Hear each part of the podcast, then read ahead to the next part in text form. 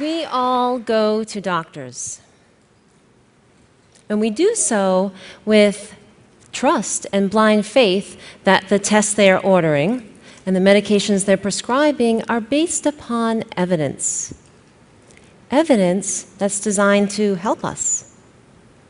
However, the reality is that that hasn't always been the case for everyone. What if I told you that the medical science discovered over the past century has been based on only half the population? I'm an emergency medicine doctor. I was trained to be prepared in a medical emergency. It's about saving lives. How cool is that? Okay, there's a lot of runny noses and stubbed toes, but no matter who walks through the door to the ER, we order the same tests. We prescribe the same medication without ever thinking about the sex or gender of our patients. Why would we? We were never taught that there were any differences between men and women. A recent government accountability study revealed that 80% of the drugs withdrawn from the market are due to side effects on women. So let's think about that for a minute. Why are we discovering side effects on women only after a drug has been released to the market? Do you know that it takes years for a drug to go from an idea to being tested on cells in a laboratory to animal studies to then clinical trials on humans, finally to go through a regulatory approval process to be available for your doctor to prescribe to you? Not to mention the millions and billions of dollars of funding it takes to go through that process. So, why are we discovering unacceptable side effects on half the population after that has gone through? What's happening? Well, it turns out that those cells used in that laboratory, they're male cells. And the animals used in the animal studies were male animals. And the clinical trials have been performed almost exclusively on men. How is it that the male model became our framework for medical research? Let's look at an example that has been popularized in the media, and it has to do with the sleep aid Ambien. Ambien was released on the market over 20 years ago. And since then, hundreds of millions of prescriptions have been written, primarily to women, because women suffer more sleep disorders than men. But just this past year, the Food and Drug Administration recommended cutting the dose in half for women only. Because they just realized that women metabolize the drug at a slower rate than men, causing them to wake up in the morning with more of the active drug in their system and then they're drowsy, and they're getting behind the wheel of the car, and they're at risk for motor vehicle accidents.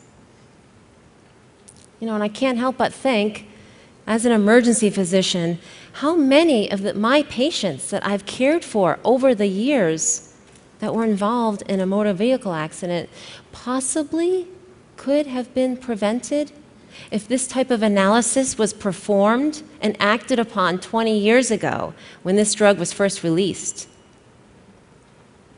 how many other things need to be analyzed by gender? What else are we missing? World War II changed a lot of things. And one of them was this need to protect people from becoming victims of medical research without informed consent. So, some much needed guidelines and rules were set into place.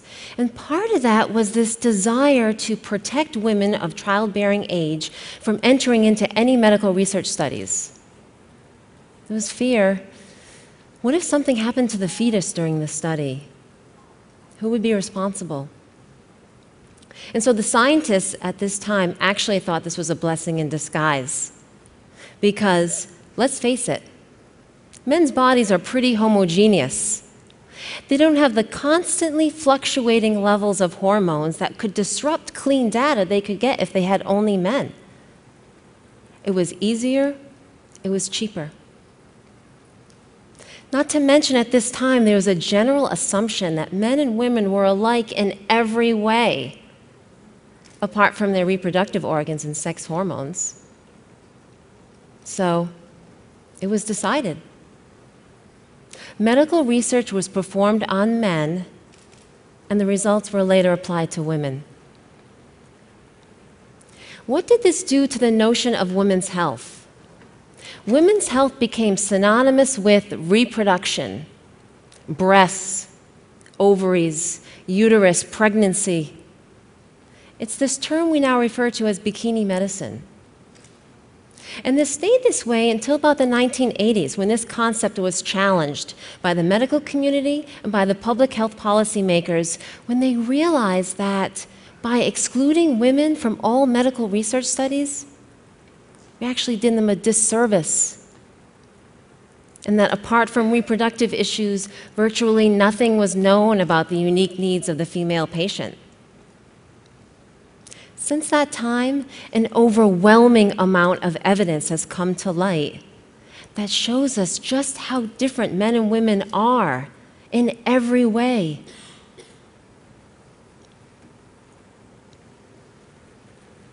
You know, we have this saying in medicine children are not just little adults. And we say that to remind ourselves that children actually have a different physiology than normal adults. And it's because of this that the medical specialty of pediatrics came to light. And we now conduct research on children in order to improve their lives. And I know the same thing can be said about women. Women are not just men with boobs and tubes, but that they have their own anatomy and physiology that deserves to be studied with the same intensity. Let's take the cardiovascular system, for example. This area in medicine has done the most to try to figure out why it seems men and women have completely different heart attacks. Heart disease is the number one killer for both men and women. But more women die within the first year of having a heart attack than men. Men will complain of crushing chest pain. An elephant is sitting on their chest. And we call this typical. Women have chest pain too. But more women than men will complain of just not feeling right. Can't seem to get enough air in. Just so tired lately. And for some reason, we call this atypical, even though, I, as I mentioned, women do make up half the population. And so, what is some of the evidence to help explain some of these differences? If we look at the anatomy, the blood vessels that surround the heart are smaller in women compared to men. And the way that those blood vessels develop disease is different in women compared to men. And the tests that we use to determine if someone's at risk for a heart attack, well, they were initially designed and tested and perfected in men, and so aren't as good at determining that in women. And then if we think about the medications, common medications that we use, like aspirin, we give aspirin to healthy men to help prevent them from having a heart attack. But do you know that if you give aspirin to a healthy woman, it's actually harmful? What this is doing is merely telling us that we are scratching the surface. Emergency medicine is a fast paced business. How many life saving areas of medicine, like cancer and stroke, are there important differences between men and women that we could be utilizing? Or even, why is it that some people get those runny noses more than others? Or why the pain medication that we give to those stub toes work in some and not in others?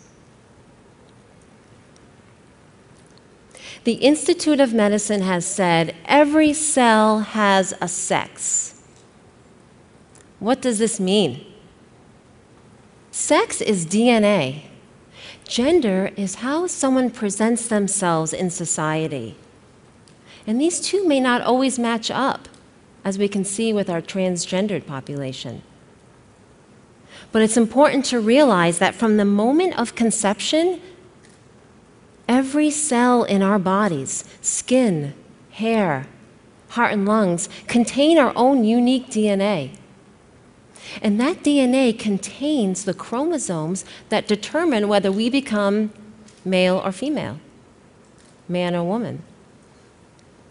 It used to be thought that those sex determining chromosomes pictured here, XY if you're male, XX if you're female, merely determined whether you would be born with ovaries or testes. And it was the sex hormones that those organs produced were what was responsible for the differences we see in the opposite sex.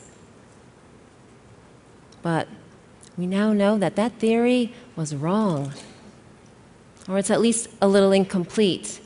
And thankfully, scientists like Dr. Page from the Whitehead Institute, who works on the Y chromosome, and Dr. Yang from UCLA, they have found evidence that tells us that those sex determining chromosomes that are in every cell in our bodies continue to remain active for our entire lives and could be what's responsible for the differences we see in the dosing of drugs or why there are differences between men and women in the susceptibility and severity of diseases. This new knowledge is the game changer. And it's up to those scientists to continue to find that evidence, but it's up to the clinicians to start translating this data at the bedside today, right now. And to help do this, I'm a co founder of a national organization called Sex and Gender Women's Health Collaborative, and we collect all of this data so that it's available for teaching and for patient care. And we're working to bring together the medical educators to the table. That's a big job. It's changing the way medical training has been done since its inception. But I believe in them. I know they're going to see the value of incorporating the gender lens into the current curriculum. It's about training the future healthcare providers correctly. And regionally, I'm a co creator of a division within the Department of Emergency Medicine here at Brown University called Sex and Gender in Emergency Medicine. And we conduct the research to determine the differences between men and women in emergent conditions like heart disease and stroke and sepsis and substance abuse. But we also believe that education is paramount. We've created a 360 degree model of education. We have programs for the doctors, for the nurses, for the students, and for the patients. Because this cannot just be left up to the healthcare leaders. We all have a role in making a difference. But I must warn you, this is not easy. In fact, it's hard.